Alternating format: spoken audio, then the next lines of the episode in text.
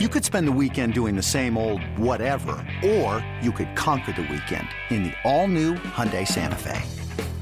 Visit HyundaiUSA.com for more details. Hyundai, there's joy in every journey.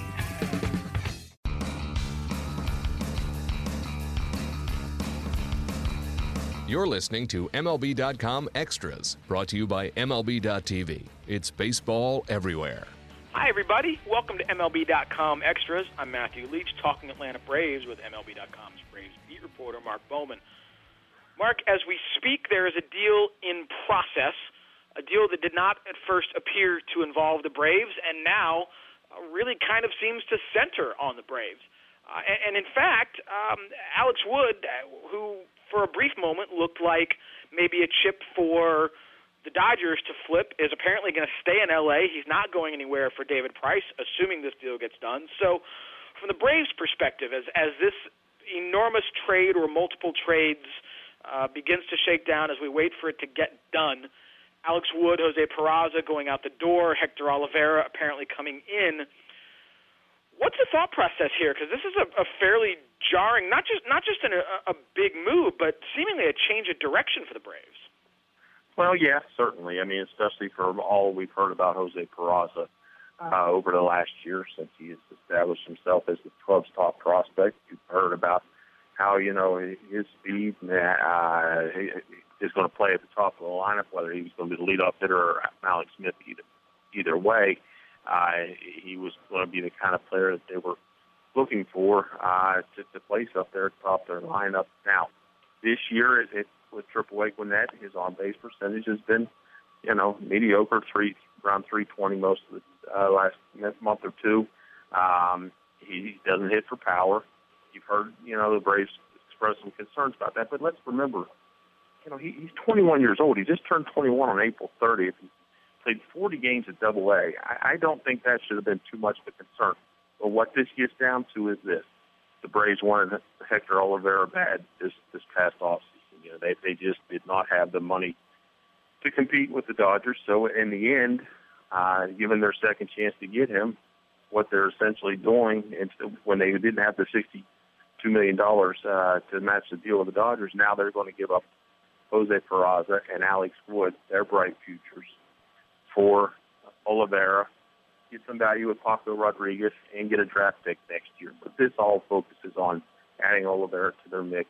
Um, a guy who I asked for a comp today from a guy who is very familiar with him. This is not what necessarily excites Braves fans, but Travis Fryman was what I was given. You know, a guy who, you know, for many years uh, could be 25 to, uh, you could, you know, account for him to hit around 300 with 25 homers. You know, decent production. Um, I'm a little bit surprised if if if you would ask me who I would have given up, I would have given up uh, Julio Teheran instead of Alex Wood. At the same time, it sometimes it doesn't matter what you want to give up; it's what the other want. We have heard that the Dodgers have have had a lot of interest in Alex Wood, uh, a guy who, yes, you you look at his delivery. Are there injury concerns with the, the odd delivery? Yeah, but he has not been hurt ever since he had Tommy John surgery. There hasn't been any any kind of arm uh, injury whatsoever uh, since his freshman year at the University of Georgia. And you know, I, I just I really like his competitive fire. Um, I like the the way he competes, and then it's not a knock against Teheran, but just given the, the choice between the two, I realize in terms of stuff and repertoire, Teheran has, you know, is more impressive. But hey, this is the this is the way it looks like they're going. I, I do.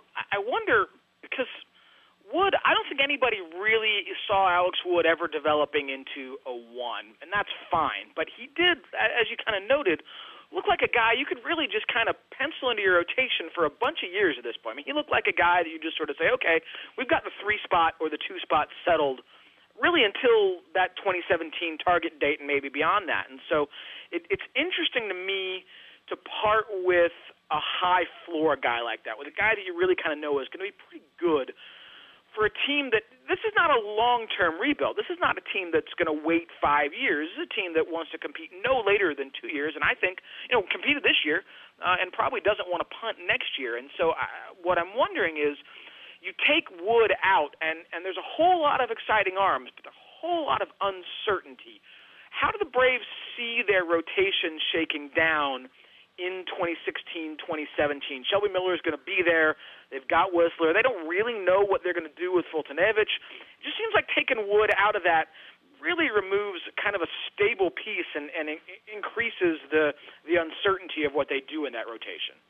No, no doubt about it. I, I thought that, uh, and obviously, if you took Teheran out, you're still going to be looking for a piece as well. Um, maybe the the easiest solution would have been just to to hold on to both of them. They are still hoping. You know, they look at Mike Foltynewicz and they they look at his stuff, they look at his attitude, they look at his approach to the game, and they say this guy can fit in the eighth or ninth inning easily. You know, he he he projects to be in that kind of guy, but they want to see if he can be effective, like he was on uh, Wednesday night in Baltimore with with just his power stuff. Uh, shy away a little bit from the slider. Starting, he's starting to throw a split finger. He only threw one uh, during Wednesday's game, but just to, they want to continue to see where he's going. But but as you mentioned, you've got Miller. Um, if I think they'll this means they'll keep Teheran. Wisler, they they love what they've seen from him.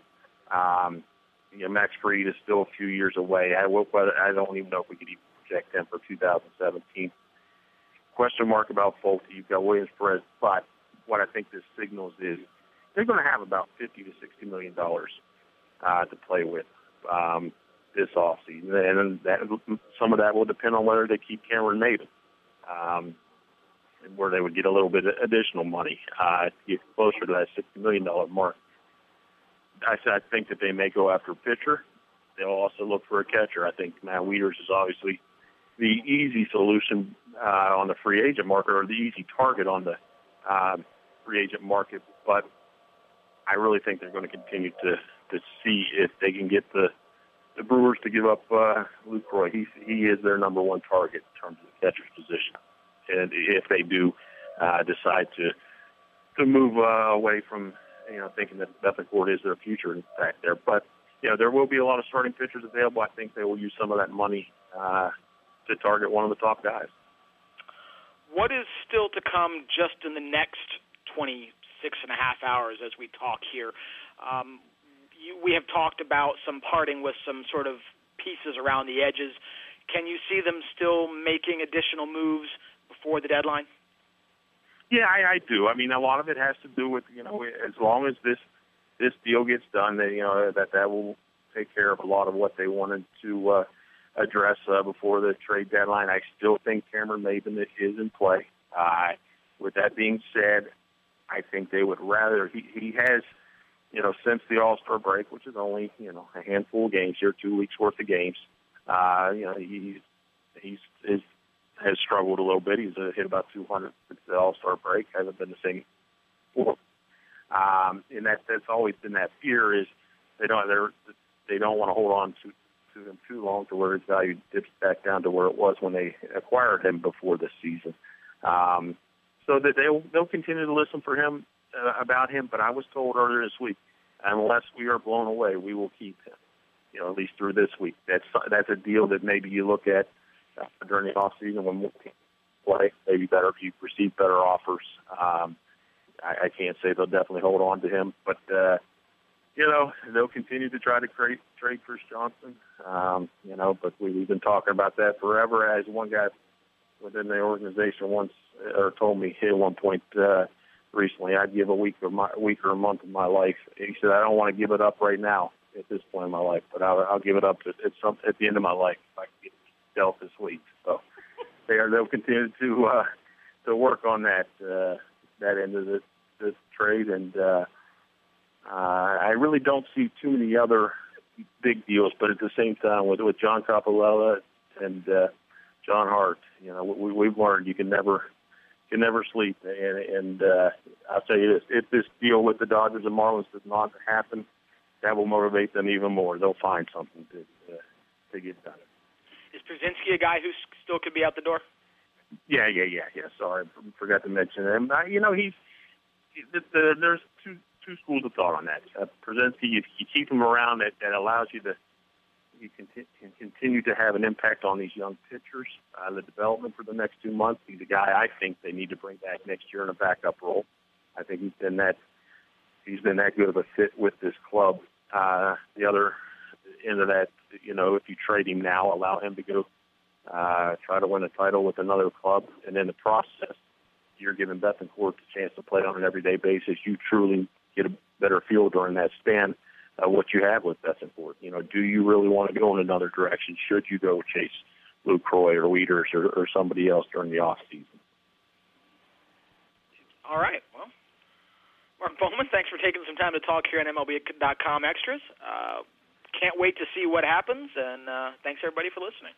MLB.tv Premium, the number one live streaming sports service, is celebrating 13 years. Watch every out of market regular season game live or on demand in true HD. Real time highlights, live look ins, pitch tracking widget, and more. MLB.tv Premium includes a free At Bat 15 subscription. Watch live baseball on over 400 mobile and connected devices. Watch at home, in the office, or on the go every night on every device.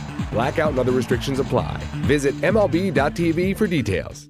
Hey, Rob Bradford here. You guys know I'm always up for a good MVP story, and one of the best stories is Wasabi Technology. Wasabi is the world's hottest cloud storage company, and it's become the go to provider for professional and collegiate sports teams, including 20 Major League Baseball teams like the Red Sox and NHL teams like the Bruins and Vancouver Canucks. Even the Liverpool Football Club is getting in on the Wasabi action. So, why is Wasabi the MVP? Well, Wasabi was purpose built to free businesses from skyrocketing storage costs and unpredictable transaction fees that the Amazons of the world are charging. In fact, Wasabi is up to 80% less than those hyperscalers and doesn't charge a cent for businesses to access their data. From Wasabi's AI enabled intelligent media storage, Wasabi Air, to the industry's only cloud storage service with triple protection against cyber criminals, data deletion, and ransomware, Wasabi's taking the lead in driving innovation in data storage and helping sports teams